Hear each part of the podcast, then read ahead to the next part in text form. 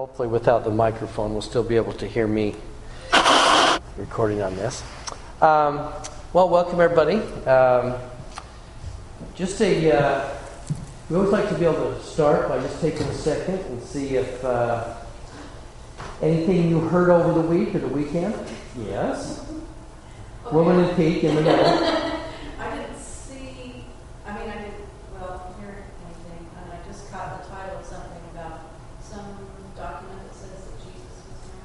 Yeah, isn't that neat? Well, guys,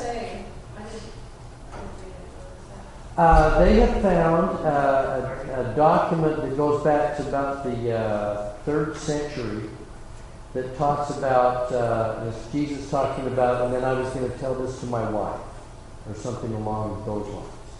Just kind of a conversational kind of thing. Uh, I noticed that uh, this, just this, this afternoon, the Catholic Church has said it's fake. Um, but I haven't heard that in any other quarters. In fact, on Sunday they were kind of gearing up to say, how should pastors address this with their congregations? Uh, because certainly nobody's ever believed that. Um, along that line, let, let me just ask you, what is the uh, what is the church's stand on that? Let's see, what do Mormons believe? Jesus was married and had forty-five kids. and, and three wives. Yeah, that'll be good. Is it important to your conversation? No, but I just heard, I'm, I'm Baptist, and I just heard that Mormons might believe that Jesus was married. How would you answer? Remember, this is the season where it's like, okay, we're taking, we can take the hard questions. I don't know. I think I'll try to find out. There you go. Awesome. You got it. Okay, I don't know. Do, do we know? No. Now, but I heard that one of your apostles years ago taught that it was true. I think Orson Hyde said that, that he was married. But that's what I heard. Jim, what would you say? I don't know.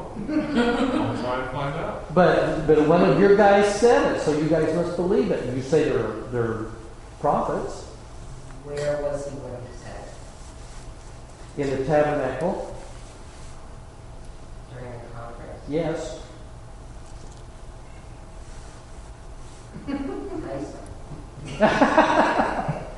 Because again, a lot of the times when they're gonna they're gonna come back on the church with questions, this is where they go, and, and they can and they go to journal discourses and they can find stuff like this. And you believe that? Okay.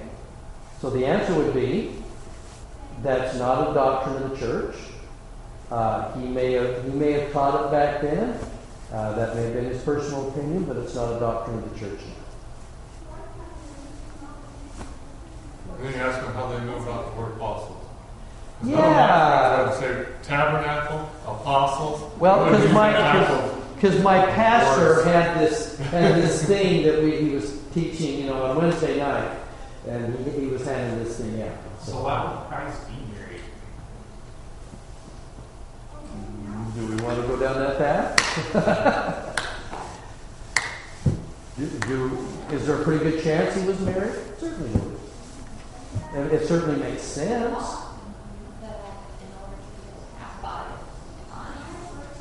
You had to be married. The same thing with Paul had to have been married because you could not be married. And that's right. Hey, Bishop. Well, that, that's kind of exactly it. There, there is so so. There's a possibility of that, but again, anybody asks, it's like we don't know. It's not church doctrine.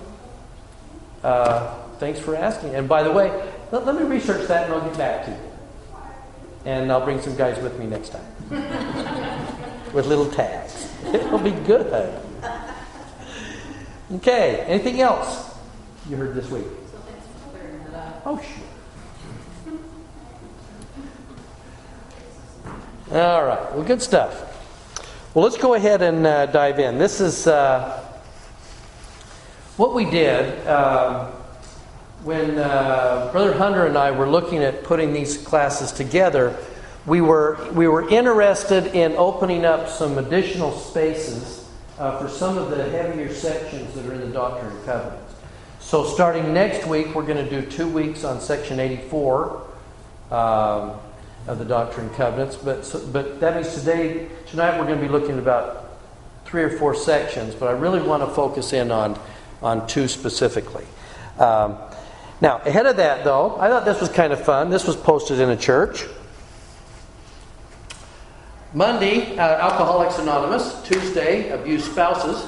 Uh, Wednesday, eating disorders. Thursday, say no to drugs. Friday, teen suicide watch. Saturday, soup kitchen. Sunday sermon, America's joyous for future. Yeah, okay. If we can get through all of that, maybe we can get us to the point where there's a joyous future. I thought that was pretty good. All right. Let's um, let's start off with a, a history of, of where we are, um, because again, whenever you're looking at sections of the Doctrine and Covenants, you have to know two things. You've got to know the historical context, and then you got to know the question that was being asked, because the the sections in the Doctrine and Covenants are the answers, and you've got to know the questions. Which, by the way, is a reminder that when we want revelations, we need to do what? Ask questions. It's funny how that works, isn't it? Um, and and so this is one of those times. So let's put let's put the history in here. Uh, we talked a little bit uh, last time, in fact, that on uh, March twenty-fourth, uh, Joseph and Sidney are uh, are mobbed. Uh, remember, we talked about the fact that they were mobbed uh, by uh, ex-members. Uh, about half the mob was. Um, Simon's Rider, um, we believe Ezra Booth, that uh, pulled the brethren out of the of the houses there at the John Johnson farm. Uh, that the, and simultaneously they went over to where Sidney Rigdon was staying, and they dragged him out as well. And Joseph describes looking across while they're carrying him, and he can see Sidney being dragged by his head, or by his heels, and, and bouncing his head across there. And so his head was lacerated and bleeding. And uh, when the next uh, day after he is, uh, they, they pull off all the tarp, he goes over to see Sidney. Sidney is now delirious and traumatized and tries to grab a razor blade and kill the prophet. Uh, he was just out of his mind, out of his head. And, and shortly after that, his wife packs him up and takes him up to Kirtland to get him out of Dodge and get him safely. And Joseph will do the same thing. They will take a break, because the mobs are becoming active. They've been stirred up uh, by the anti-Mormon stuff being printed in the newspapers. Uh, if you think about it now, if, if somebody's attacking the church or they're saying something in a newspaper, we can look at that news thing, or we can then compare it with other news outlets and see whether this stuff is true. Back then, if it's in the newspaper, that's the only truth you know. So whoever owns the press owns the people. Book of Mormon was kind of that way. Whoever owned the tower owned the people. Same deal. So with with all of that then, so that's going on, and the, the mobs are, are getting worse. Now, there's something else going on simultaneously that we need to be aware of. So Joseph is dodging mobs here. Now, they're in and around Kirtland. About half the church is sitting where? Half is in Kirtland, half is in Missouri. Not yet to Nauvoo. So half is like, and you had to be called and set apart and consecrated, and off you go to Zion to establish and get ready to build the new Jerusalem. This is a pretty exciting, cool thing. You're going to get to take your family. You go, and you got to be clean, and everybody in the family has to answer certain, that they're willing to keep certain commandments and covenant your properties and all that kind of stuff. And it's pretty special that you get to go off to Missouri. So off they went to Missouri, and, the Joseph, and Joseph stayed in Kirtland. So after a while, a lot of the brethren and sisters that were sitting in Missouri were kind of going, wait a minute. The first presidency is there, they're having revelations, there's some cool things going on, and we're stuck here in Missouri with uh, the horse traders and a lot of the people on the edge of society, which is what Independence was a boomtown, rough-edged kind of place. And this ain't always great here. Um, and so they were getting stirred up a bit. So Joseph had discontent going on in Missouri and mobs in, in uh, Ohio. So he's going to get a revelation that's going to solve both problems. So watch for this one. Okay, now, if we look at... We're going to get uh, in section uh, seventy-eight what I kind of think is kind of earth life in a nutshell. So let me start with this one uh, as verse seven. And look at how the Lord succinctly puts it. If you want to really kind of boil everything down. He says, "For if you will that I give unto you a place in the celestial world..." And since it's coming right after the vision, they would kind of be interested in, yeah, I'd like to do that. "For if I will give unto you a place in the celestial world, you must prepare yourself." He says, how are you going to do that? "By doing the things which I have commanded you and required of you." Now, I don't know about you, but I do think that as as natural men and women, there's certain there's certain language that gets our attention. Get over here to section seventy-eight.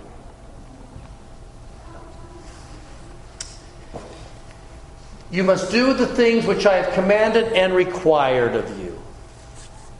Now, if we had a, if if you were a group of thirteen-year-olds.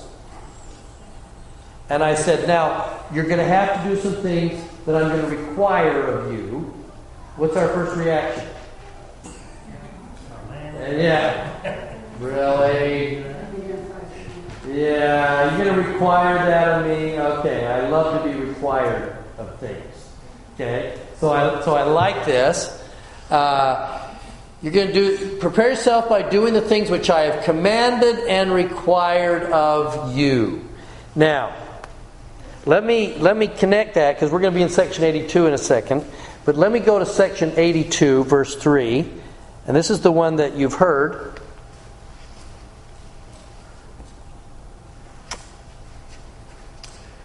Verse three. "For of him of whom much is given, much is" what? "Required." The more I give you, the more I require of you. "And he who sins against the greater light shall receive the greater condemnation." Okay? Now, I love this quote by Neil Maxwell. Somebody want to read that one? Okay? "Of many restored truths, God has surely given us, God has surely given us enough and to spare. Soberingly, however, we've been told that unto whom he has given much is required. I hope we will feel the cutting edge of the word required. It is used instead of the milder expected. Neither does the Lord say, it would be nice if the word is required, bringing us back again to the need for submissiveness and discipleship." Why did he use the word required? Because it wouldn't it have been better if he just said, I'm hoping you'll do this. I mean, you've been given enough, and so I'm really kind of expecting this from you, or I'm hoping that you'll do this. Why would he use the word required? There's no out, there's no gray area. There's not a lot of gray, is there? It's, it's a pretty heavy thing, isn't it? He taught the same truth in the parable of the talents. Five talents, two talents, to return the same. The one was the one that said, I'm a jealous God. I need a return on my investment. Yes. He's giving me talents and abilities. I need to be working with my life. Yeah, and, and, and there's not really a lot of option here, is there? Because I have put great things into your hands. We're going to talk more about that in, in a second. But I put great things into your hands. Now I'm going to require a lot of you. Well, that's nice. Isn't that a little intimidating? Wait. Well, not if he's going to help us out with it anyway, which is what he does. Because if, that's right. Because if you just look at this and you simply say, he's going to require that of me, and now I'm kind of out here on an island. Okay? Um, can you imagine if I said, okay, we're going to call you as bishop, and you're going to be in charge of all of these people, no handbooks, no spirit, no anything, and you're, you're just, go get them. How well does that work? You got South American countries all the time. It's got a while to get to the point where you can have these young missionaries or yeah. those, those colonies. And, and, and then not only that, but then you start to find out, as I did, it's like, wait a minute, I'm in this position that suddenly there's an additional mantle that's sitting there, there's additional spirit there. I hear myself saying and doing things that I didn't expect that I would. And then, and by the way, that sounded pretty good. I'm surprised. Ooh, that was... Where did that come from? That sounded like the last vision. That's odd. So he requires that of us, but it's interesting that he makes us equal to the task. And that's part of what he's given us, right? If I've given you much, I've also given you the, the power and the ability to do what I require to, to do. So. Well, that's his pattern. He tells us to do something, just like Nephi says. He doesn't give us anything to do that he doesn't provide a way to do it. Right. But we have to be willing to test, test and try that. Because there are times... Um, You know, we were talking about being scoutmaster earlier. I remember being called a scoutmaster. And just looking at him like, he said that we're going to call you as like second counsel in the young men's presidency. And I said, okay. And he's waiting for it. And he said, that means working with the scouts. And I said, oh, okay. That means you're the scoutmaster. Oh!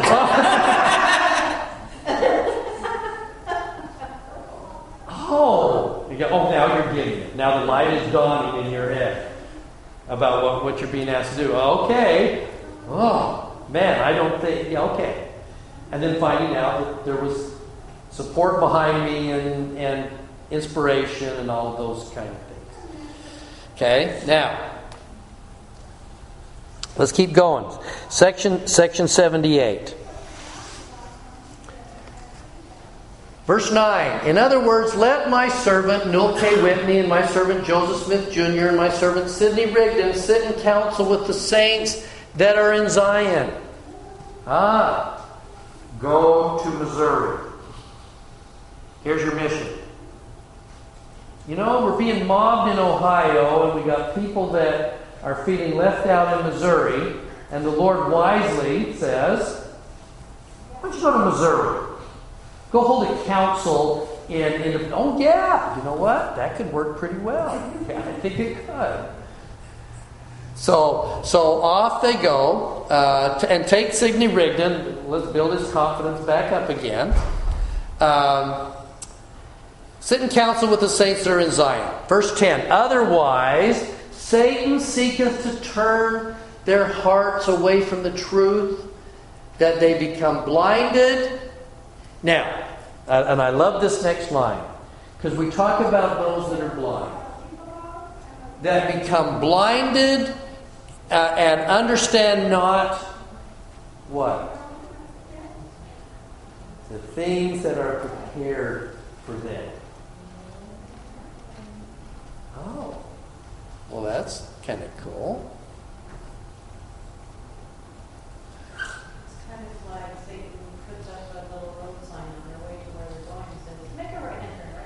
Yeah, and, and why do I need to get down there? Now remember, blind always means it's there, I can't see it. But it doesn't change the reality that it's really there. So, you know, blessed are the, or cursed are the blind that will not see. Okay, it's there, and just because you're blind doesn't mean it's not there. It is there. Okay, now, so they have become blinded. Uh, Satan seeketh to turn their hearts away from the truth, and they become blind and understand that not the things which are prepared for them. Now, what's prepared?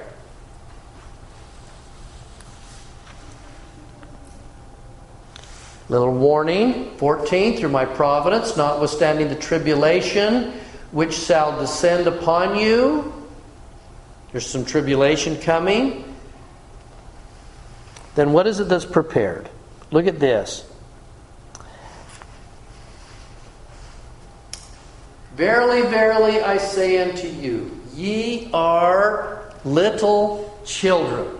Now, when you look at how the, the, the Lord is very economical in the words that He uses and how that He uses them, and the terms that He uses. And He could have said, ye are saints, ye are sons and daughters of God, ye are uh, uh, my flock. Instead, He's going to say, ye are little children. Why? What's the picture He's trying to paint? Well, we care tenderly for our little children. We do, don't we? We love our, we love our little children, and they just don't understand very much, do they? Only become spiritual. You don't always become spiritual. Yeah, and you're kind of in that place. In other words, little children don't completely understand things, and don't understand the world, and they have to trust. Uh, I remember my uh, as my kids were going to bed, and they would they would you know watch some kind of scary show, or they'd be hearing about something scary, and they go to bed, and now they're afraid because there are monsters in the room, and you know, and I would always like swing by the ironing board and grab the spray bottle, and then I would go in and say, okay, where do you think the monsters are? They're under the bed. Okay. Got them. I got the monster spray. Where's that closet? Okay, we'll go over the closet. Got them. I check and I spray. The monsters can't come with the monster spray. Cool. They, and then they can go sleep. Because they trusted that I had somehow taken care of all the monsters. Okay? Now, He's saying to those saints in Missouri, ye are little children. And as and yet have not as yet understood how great blessings the Father hath in His own hands. Can you picture that, little children? I have great blessings in my hands. And prepared for you. You ever tried to give little kids like new food? And they haven't seen it before, and it's really tasty, and they're just almost fighting you. But this is cake. Ah, no, I don't want it. You like, take a little bit. Put it on the tongue. Ah, that's good. Yeah, it is. Okay? And He says, your little children, you don't yet understood everything that the Father has for you. And then He's going to try and tell them. Ye cannot bear all things now. Why not? And why, why is it the little children can't? Because they don't understand and be overwhelmed. They, they, they can easily be overwhelmed. Why else? Why, why else would we struggle? Why can't they bear? Okay, and what, what difference would maturity make? Right. Okay, now let's let's let's shift. Here's these saints. Remember, this is eighteen thirty-two.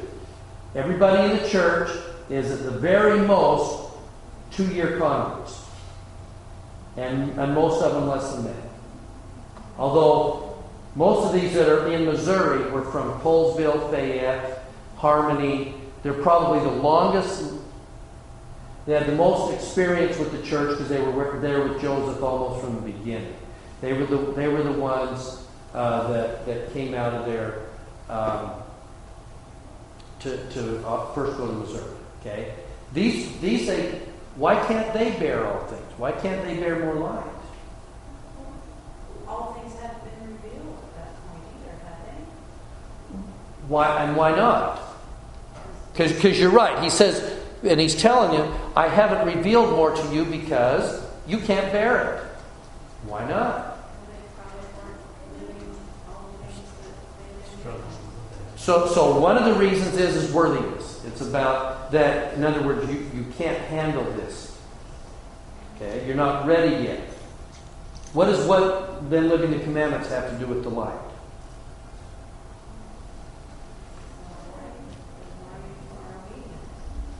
And the more obedient you are, the more light you get. We just read it. The more light you get, the more it's required.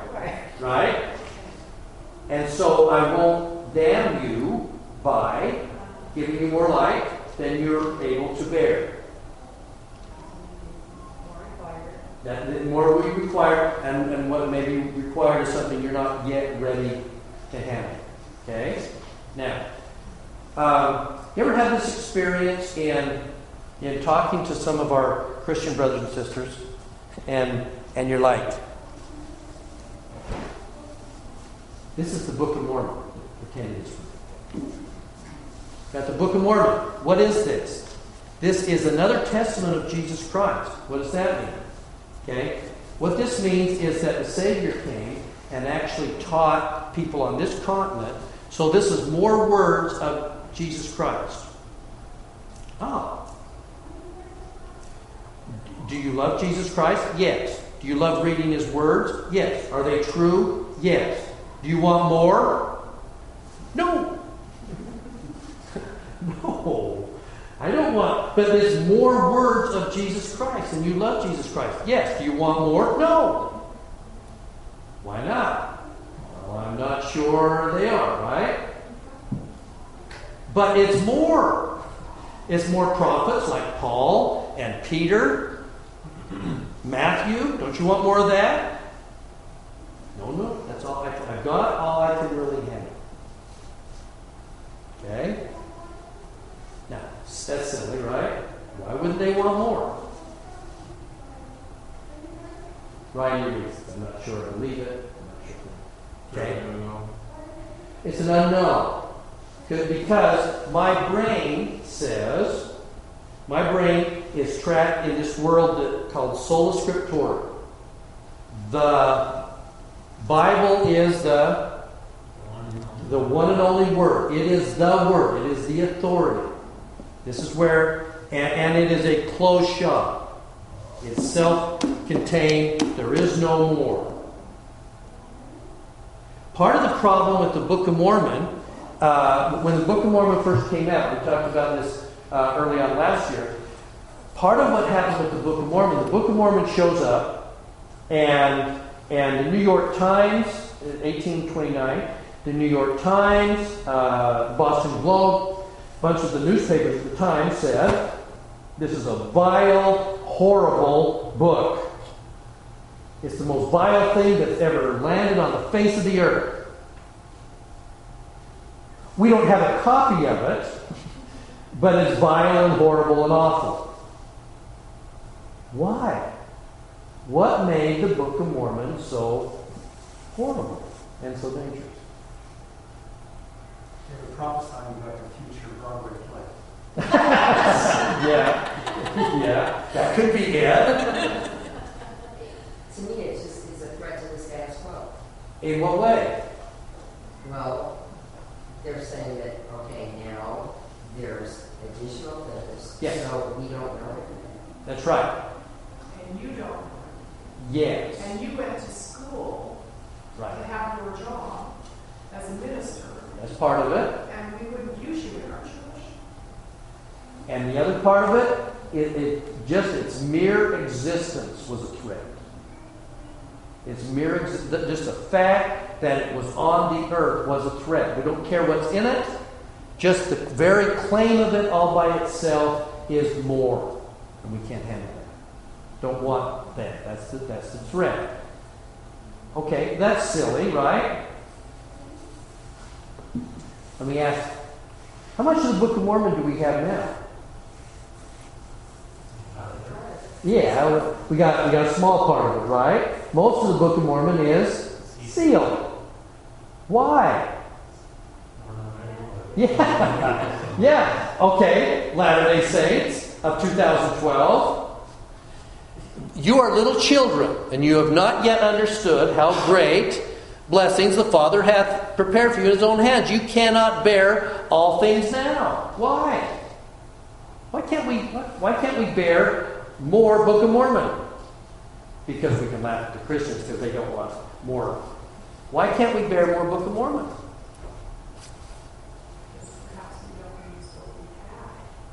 Yeah. Yeah. Why?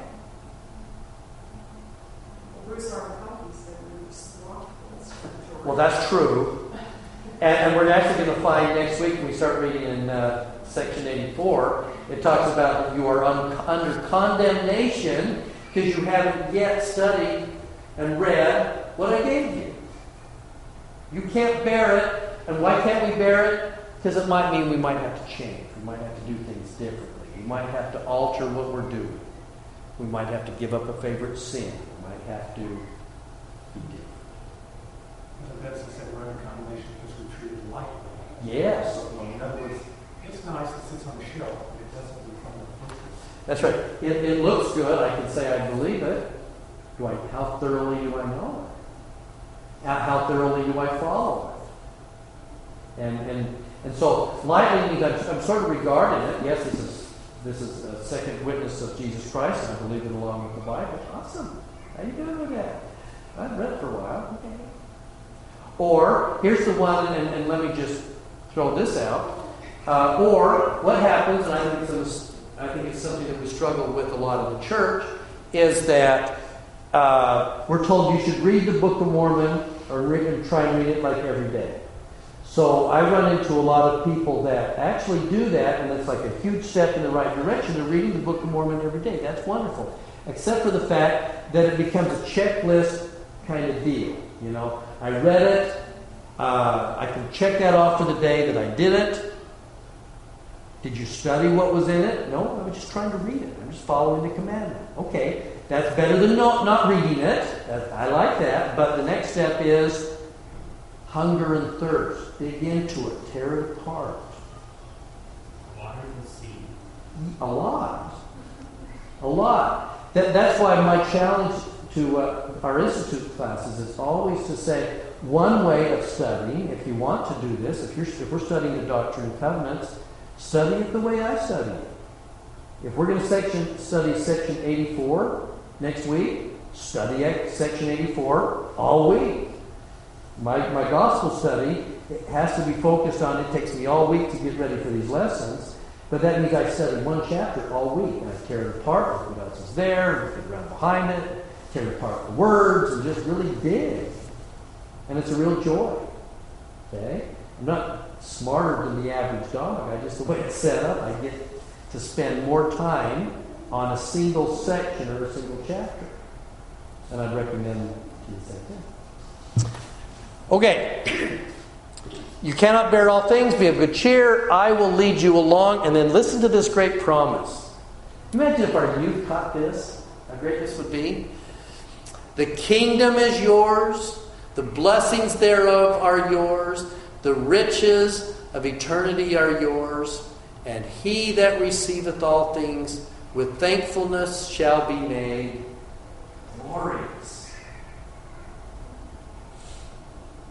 And I have to picture these saints sitting in Independence, probably in the middle of a field, or sitting in the store or something like that, looking around at their humble circumstances, and he's saying, the kingdom is yours, eternity is yours, and you're going to be made glorious. A little hard for them to picture, isn't it? You're little children, you don't yet understand. Boy, I think that's true. All right. Well, that said, Let's let's move on because there, there are two uh, little children. I like the little children picture. It's about right. Looks like my uh, I have a granddaughter that looks just like that. Okay, now want to go? I want to go over to section eighty-two if I can. Let let's now, because it's it's here that I found kind of the meat that I really kind of wanted to spend the most time on tonight.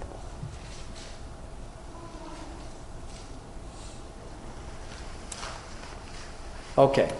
Now, historically, put this in context. They're now in Missouri. They're in Zion. And they're talking to the saints that have been consecrated to be here. So, picture his audience. Okay? Somebody want to read verse one? Okay. Verily, verily, I say unto you, my servants, that inasmuch as you have forgiven one another your trespasses, even so I, O Lord, forgive you. Oh, you hear that? In a and, and look at the look at is that in like future tense? Is that in a command tense, or is that saying something that's already happened?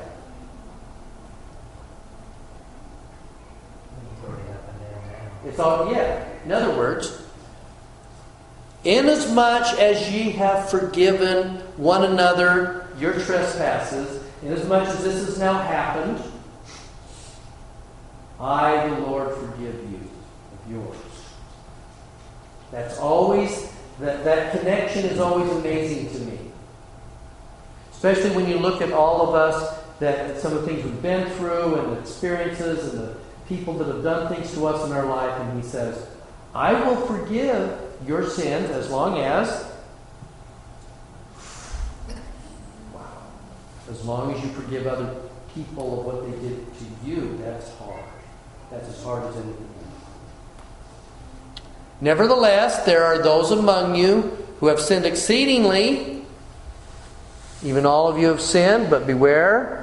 Uh, refrain from sin, lest sore judgments call. Now I want you to. Now let's go back to the verse we just read, because I want you. I want you now to see it in context, because there's another little uh, owie coming. I always like to warn you when there are owies and the guilt things that are going to show up. So this is a guilt alert. Okay, you guys know what's coming. I don't want anybody to kind of be blindsided. I had some ladies that walked out of one of my classes at, at B Y U at Education Week because I just offended the heck out of them. I forgot to warn them that there was guilt coming. So I'd always let you know. For of him unto whom much is given, much is required. And he who sins against a greater light, he's about to define greater light. Look at verse four. Ye call upon my name for revelations. Oh. Now, it used to be among the brethren, it's like, okay, if I'm going to join the church, they would then go to Joseph Smith and then say, can you give, can you go to the Lord and get a revelation for me from the Lord so I know what I'm supposed to do? Well, that's not nice. Thank you. I now go out, I now know I'm supposed to go preach the gospel. Surprisingly, almost always got the same answer, the same commandments. What does the Lord want me to do? Go preach the gospel. Wow, I didn't expect that one. But they'd always want a revelation. Okay? So, and then he's going to say, you call upon my name for revelations, and I give them unto you. And inasmuch as you keep not my sayings, which I give unto you, ye become transgressors. Ooh. Okay? Now, Uh, he's going to say, where is it? It's in here. I know it is. Oh, look at verse five, and then we'll go back to verse four. The first line says, what I say unto one, I say unto all. Okay, so I know we're talking to the saints in Missouri, in Independence. But what I say unto one, I say unto all. So who's included in this revelation? Us. Dang. Okay, so let's make this real personal, shall we? Okay, so I warned you about the guilt thing. It has, okay, as long as we know. Ye call upon my name for revelation. Okay, now, if we could translate that into modern terms, how would we say that? You call upon my name for answers to prayers. Oh, dang. Ye call upon my name for answers to prayers, and I give them unto you. You ask for answers, and I tell you. You wanted me, you to know, and I answered that prayer. And inasmuch as ye keep not my sayings, meaning, I gave you answers and you didn't do them, you become transgressors. That's hard. That's a hard word. What? If, if we're going to pray for an answer to prayer, and we get it, and we don't follow it. We don't get it. Well, then I think you're off the hook. Whoa, okay.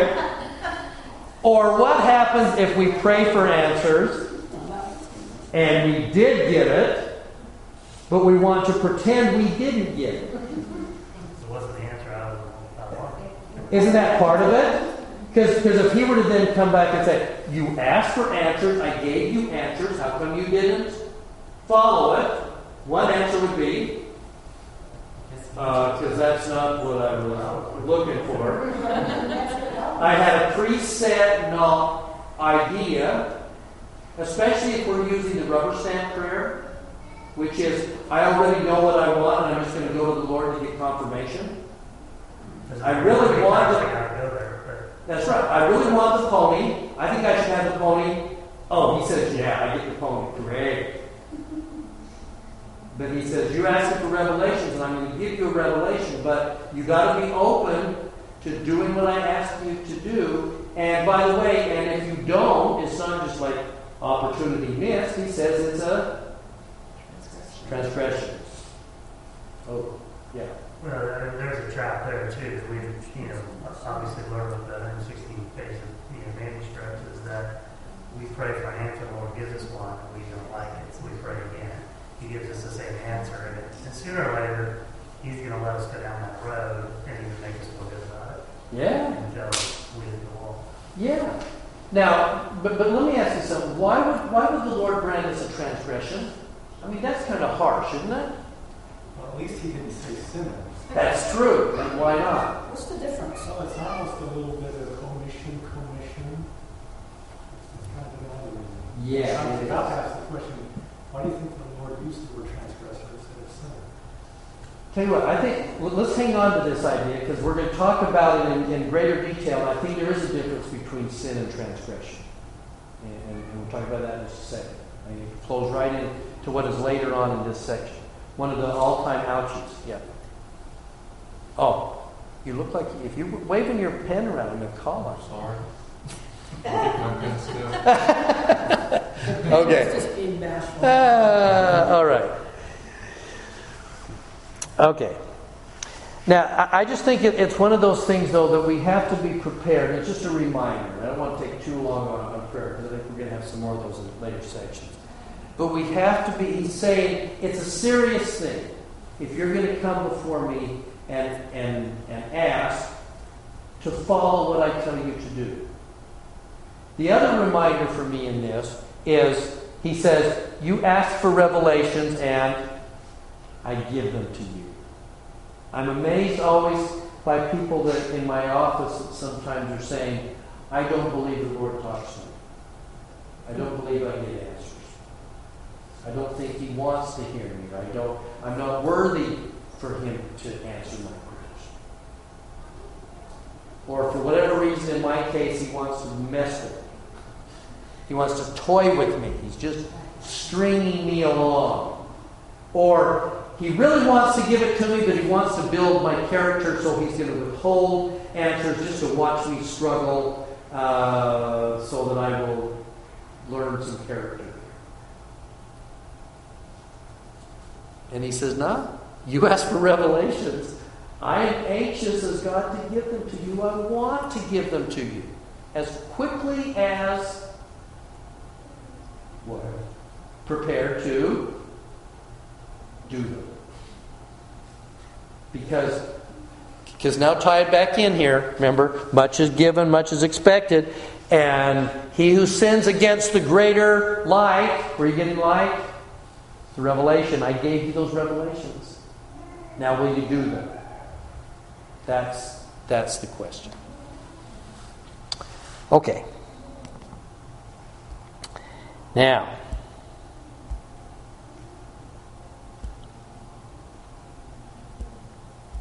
that's right, I bounced over this one. Uh, okay. So let, let, let's let's take one step beyond this, because I think this is this is a kind of an important one. Um, and it's, it's a scripture that I think has been really misunderstood uh, for, for quite a long time. And I want to try and explain it. And I think it will raise some light with the idea of sin and transgression. Uh, j- just as a as a background, uh, and Bishop, I think you'll appreciate this. I was working with a I was working with a, a good brother that um, had a pornography problem, and he had, years ago, he had had a, uh, he'd been struggling with pornography problem, and it had also led to uh, going to some strip clubs and some other kinds of things. Uh, and there was enough of it that he then went to his his bishop and talked to the state president, and there was a uh, disciplinary council, and he was disfellowshipped for those things. He worked closely with his bishop uh, and went through the whole process, came back into full fellowship, uh, served, and had been serving a number of callings since then. Okay, uh, ran, had had a relapse with the pornography, not with the other stuff, just just the pornography. Uh, went to his bishop to get it cleaned up, and the bishop pulled out. Whoops. Pulled out section eighty-two, and he read verse seven to this man. Verily I say unto you, I the Lord lay not any any sin to your charge, go your ways and sin no more. But unto the soul who sinneth shall the former sins return. Thus saith the Lord. And his bishop explained to him, and I know because I talked to his bishop.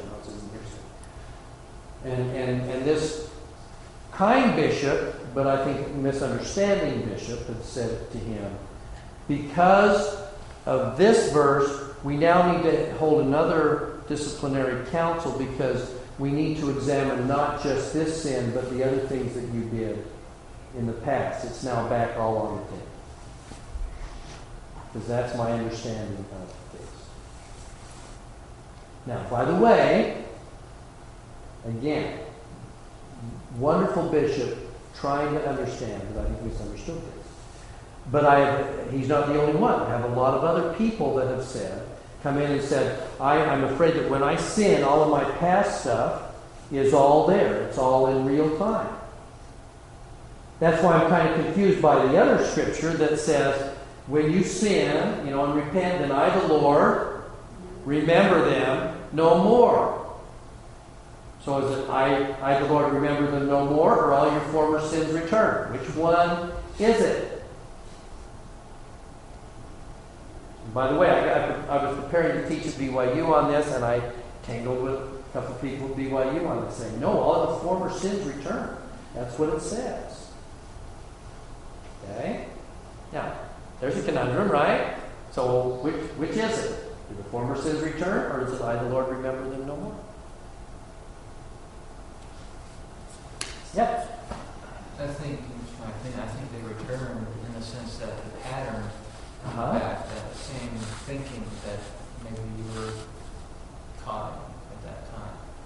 So, I mean, it's a tough question, it really is, because, you know, the Lord does say, if you sincerely repent of your sins, He doesn't remember them anymore. Though your sins were red as scarlet, they are white as snow. Right. They're, they're clean. But when you repent, you completely turn away. Right. So when you relapse, you haven't completely turned away. Okay. So that does kind of follow you. That you pile that stuff up in your memory. It works against you. Sure. And if if you do it right with the Lord, then it works in your favor to actually bring you to a complete submission.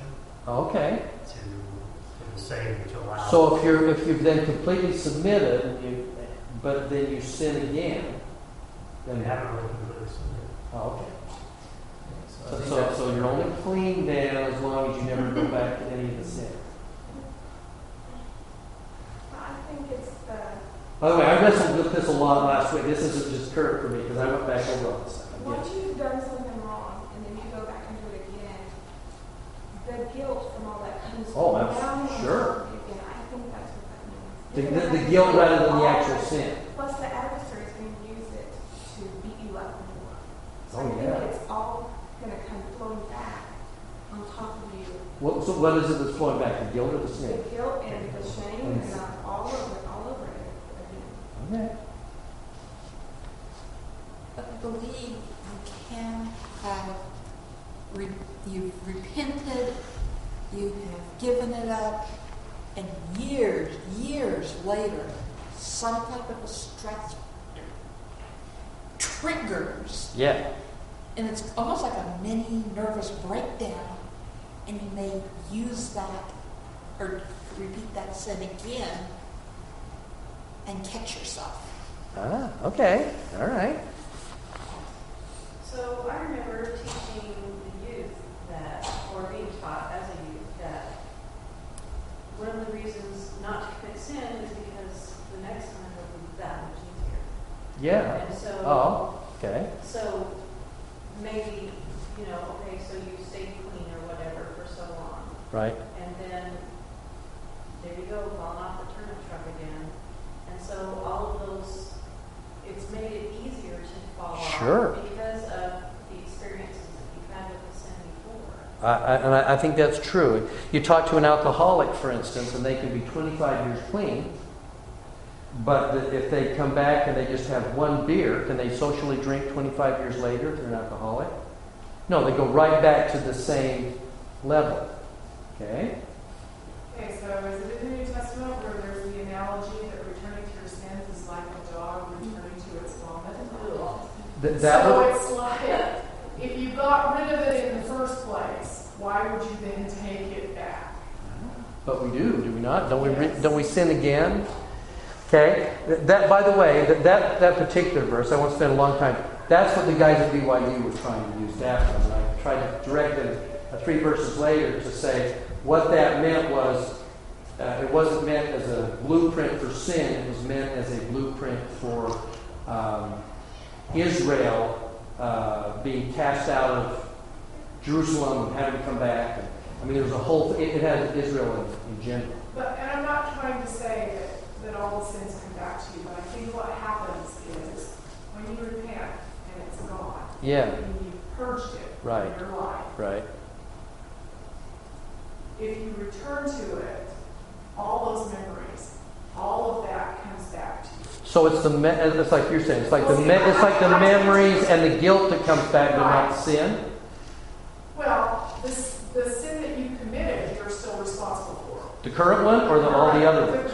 The ones that you repented. But the other ones, you have that memory. The Lord may say to you that He will remember them no more. But, but you will. We remember everything. Okay.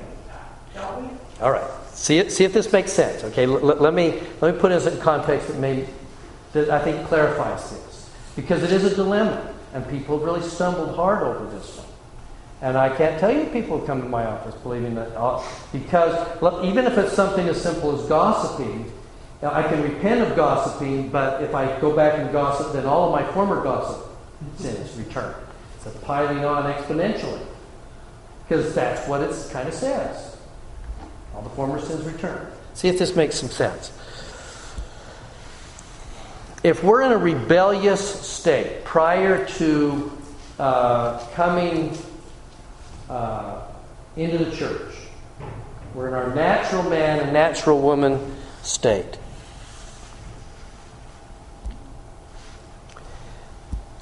That, then what happens is if we willfully sin, we go out and commit sins,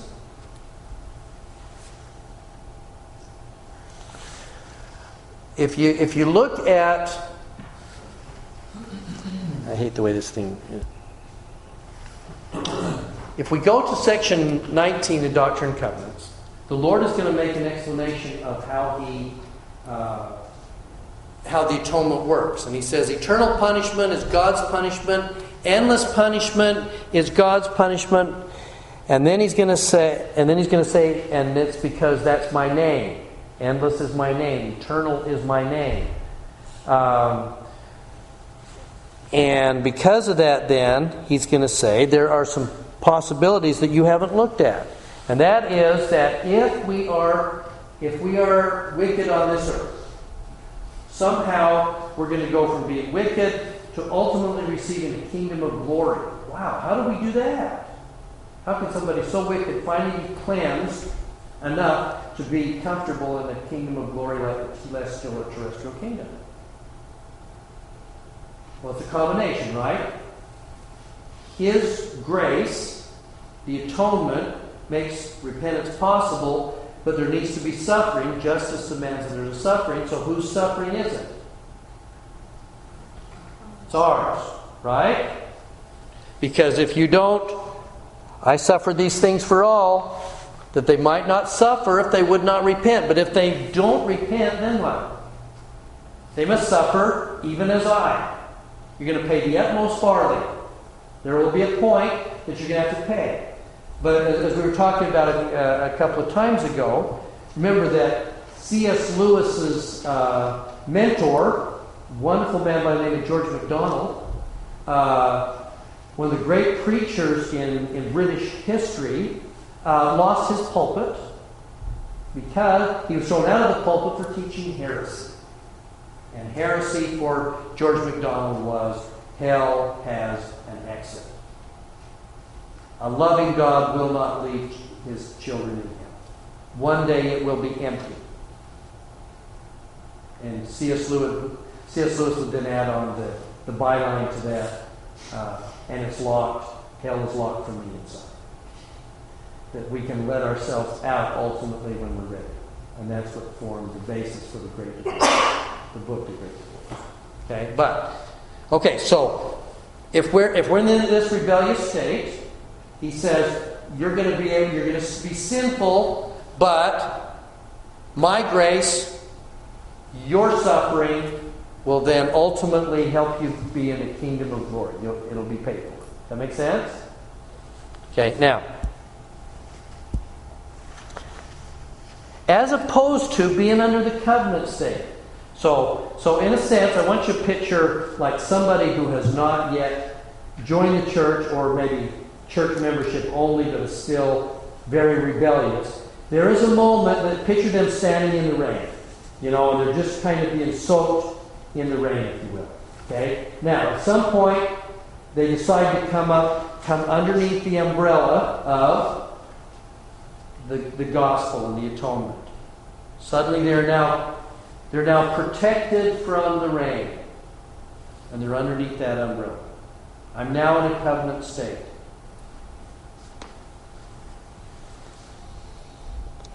I become a son and daughter of God. And when I sin, what happens to that sin? It's cleansed. And how is it cleansed?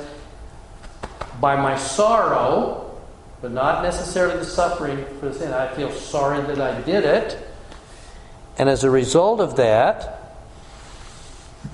I'm going to be cleansed by His grace combined with what? Gethsemane. Gethsemane will then put... So, so in other words, when I sin, or then I, if I'm underneath that covenant umbrella, I receive the atonement that covers for that. He's paid for it. He just asks that we'll repent and have genuine sorrow. And then as a result of that, we become heirs of His glory and we receive the celestial kingdom. Okay? Now, so here's the... So, so in a sense, let's go back to this... Let's go back to the verse.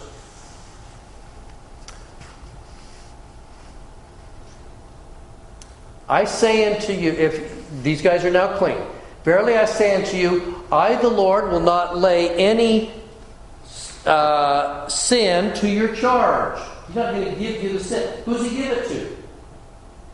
Himself. Yes, he takes that sin. I, I'm not going to lay that to your charge.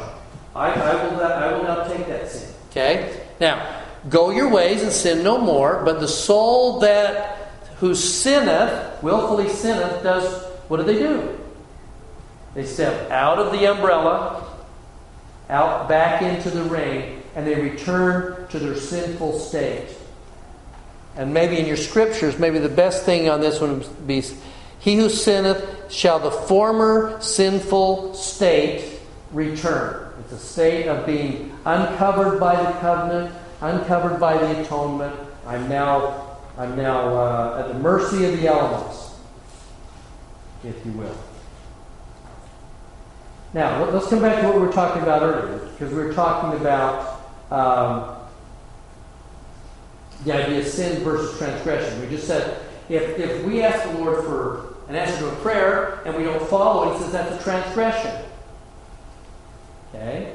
Now, if I'm underneath the umbrella of the atonement, am I perfect? No. Do I sin? Yeah. But but in some ways it's more of a transgression in the fact that the Lord says, you have done some things and you need to repent. Some people have made this distinction. I've been thinking about it. Uh, that if I'm underneath all of this, I'm going to break, I'm going to do things I shouldn't do. I'm covered by his atonement. I have to repent. I have to sorrow. I have to change. But I also know that while I'm underneath here, I'm going to still sin from time to time. I will. I'm not perfect. While I'm out here, if I sin, I get the full brunt of everything. Does this sort of make sense? I know it's kind of a labored thing, but I, but I, I think this is a really critical Um, so, go your way and sin no more, and the soul that returneth to former sins shall return. In other words, I think this is more those that are going to walk away from the church and they're going to go out with themselves. Okay? All right.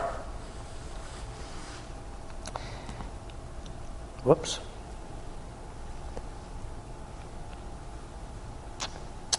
Now.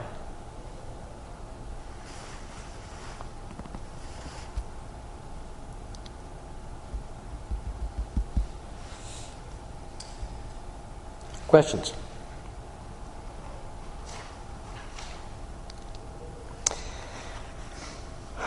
All right. I want I want to um, I head back over here.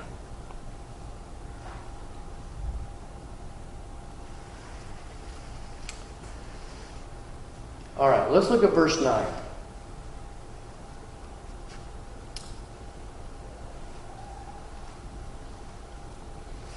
So I guess we could pop up here to verse eight.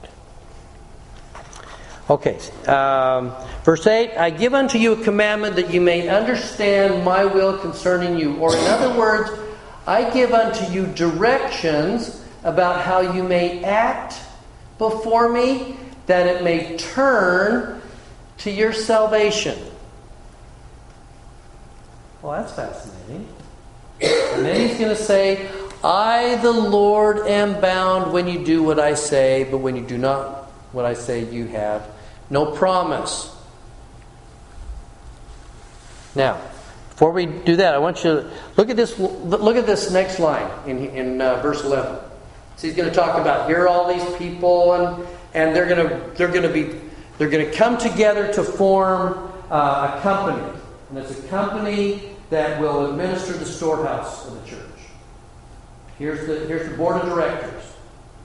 Then he's going to say uh, that they're all going to be bound together by a bond and a covenant that cannot be that cannot be broken, uh, by transgression except judgment immediately follow. If you transgress this, you're going to be judged. But you're going to bind yourself together into a covenant. These days we would call that a contract.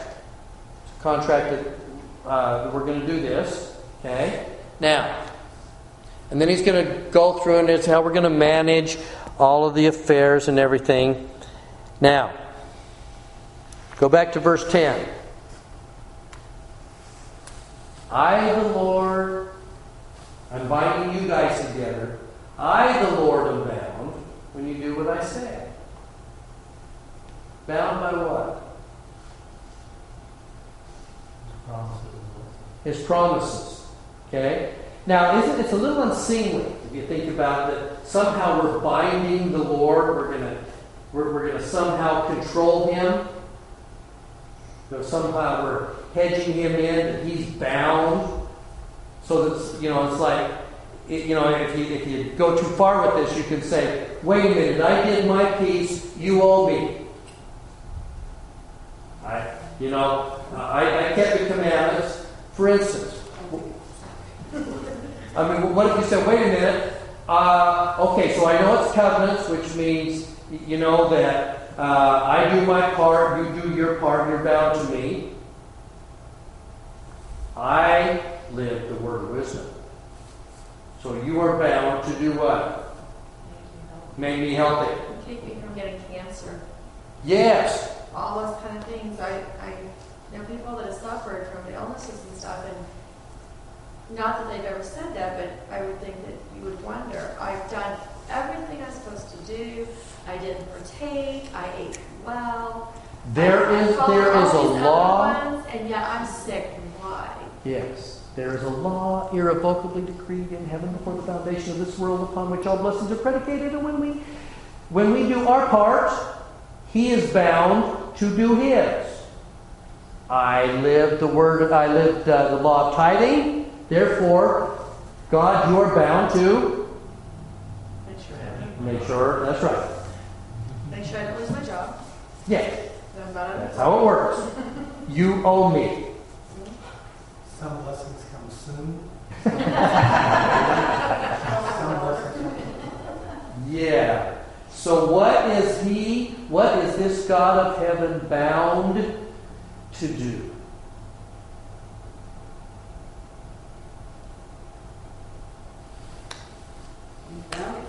Promise. But he doesn't say how long we have to keep our promise before that happens. Yeah, I think that's a, that's a good way to put it. If I could put it a little more simply, I believe that he says, um, are you bound to your grandkids? Most definitely. Yeah, how? How? Through the heart. Yes. Isn't that, isn't that, isn't that true? I, the Lord, uh, I, I, the Bev, am bound to my grandkids by love. I love them, therefore there are certain things that I'm willing to do for them. Yes, exactly. Wouldn't that make sense? If he says, I, the Lord, am bound, couldn't we put I, the Lord, am bound by love? Because I love you, and because I am interested in you, and because Uh, I I will uh, I will make sure that everything comes to you that needs to come to you, and I do it because I love you, not out of a sense of obligation, but because I love you, because that's in my nature. Okay.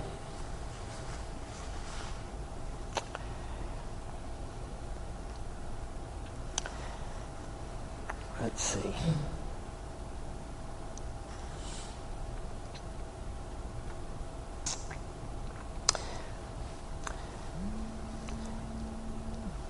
Based on that, let me let me just finish, if I can, with with something. Um, we should be posting on the, the website. I don't have a. I realize that I forgot to bring a copy of it tonight, but I I shared. Um, I shared something with the Monday morning class.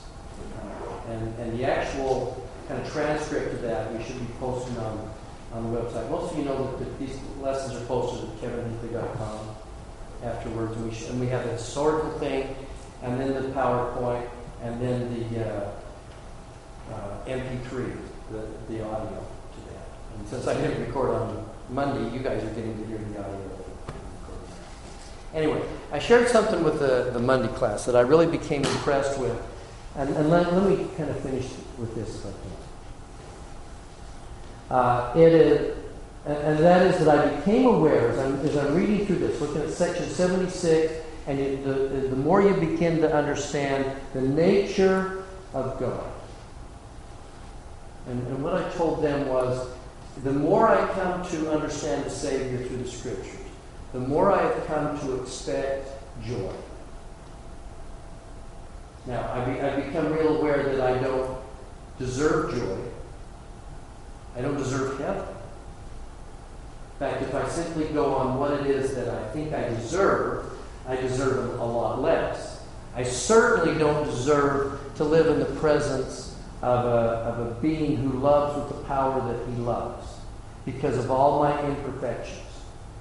I just don't deserve that. And yet, the more that I study, the more I have come to expect joy.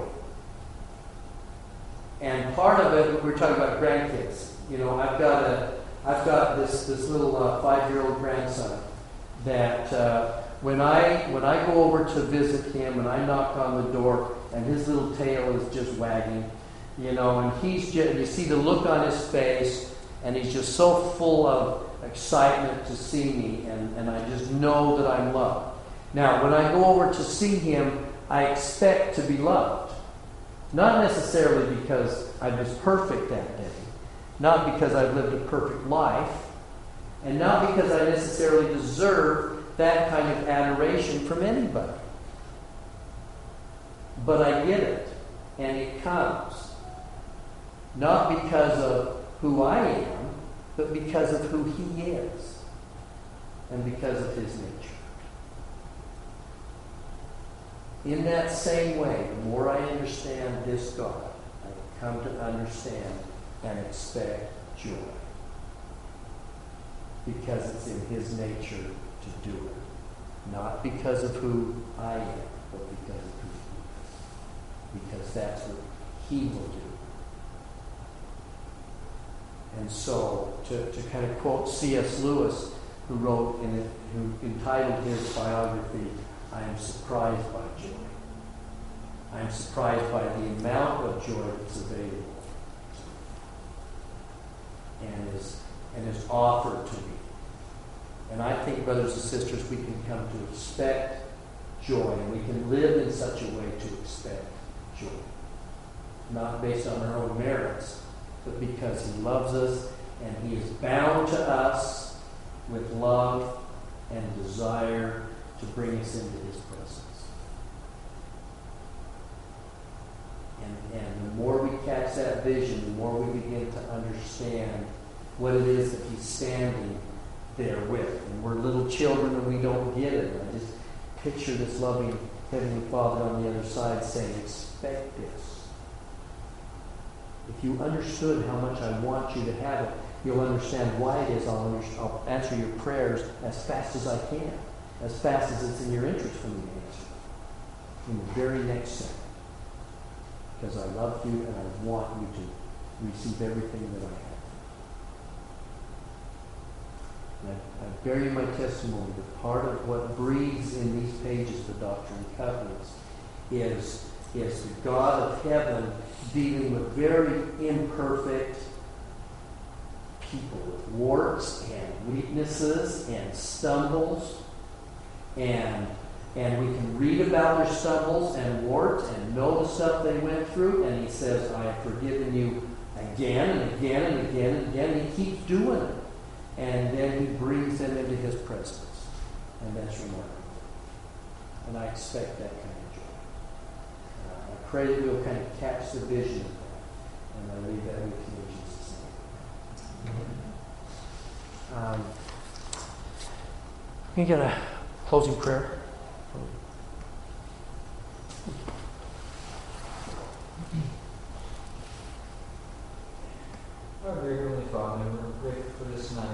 forward, but I think putting the time and effort that he's put forth in preparing the lesson, and we pray that we might be able to apply these scriptures to, to our lives, and we may uh, be able to uh, remember the responsibility that we have, and, uh, and uh, the many things that we've been blessed with, uh, that we may go forth and, and uh, share the gospel with others, and, and just remember how much we have been blessed. We say these things, asking you to um, bless us with thy spirit. In the name of Jesus Christ. Amen. Amen. Okay. Next week, section eighty-four, the oath and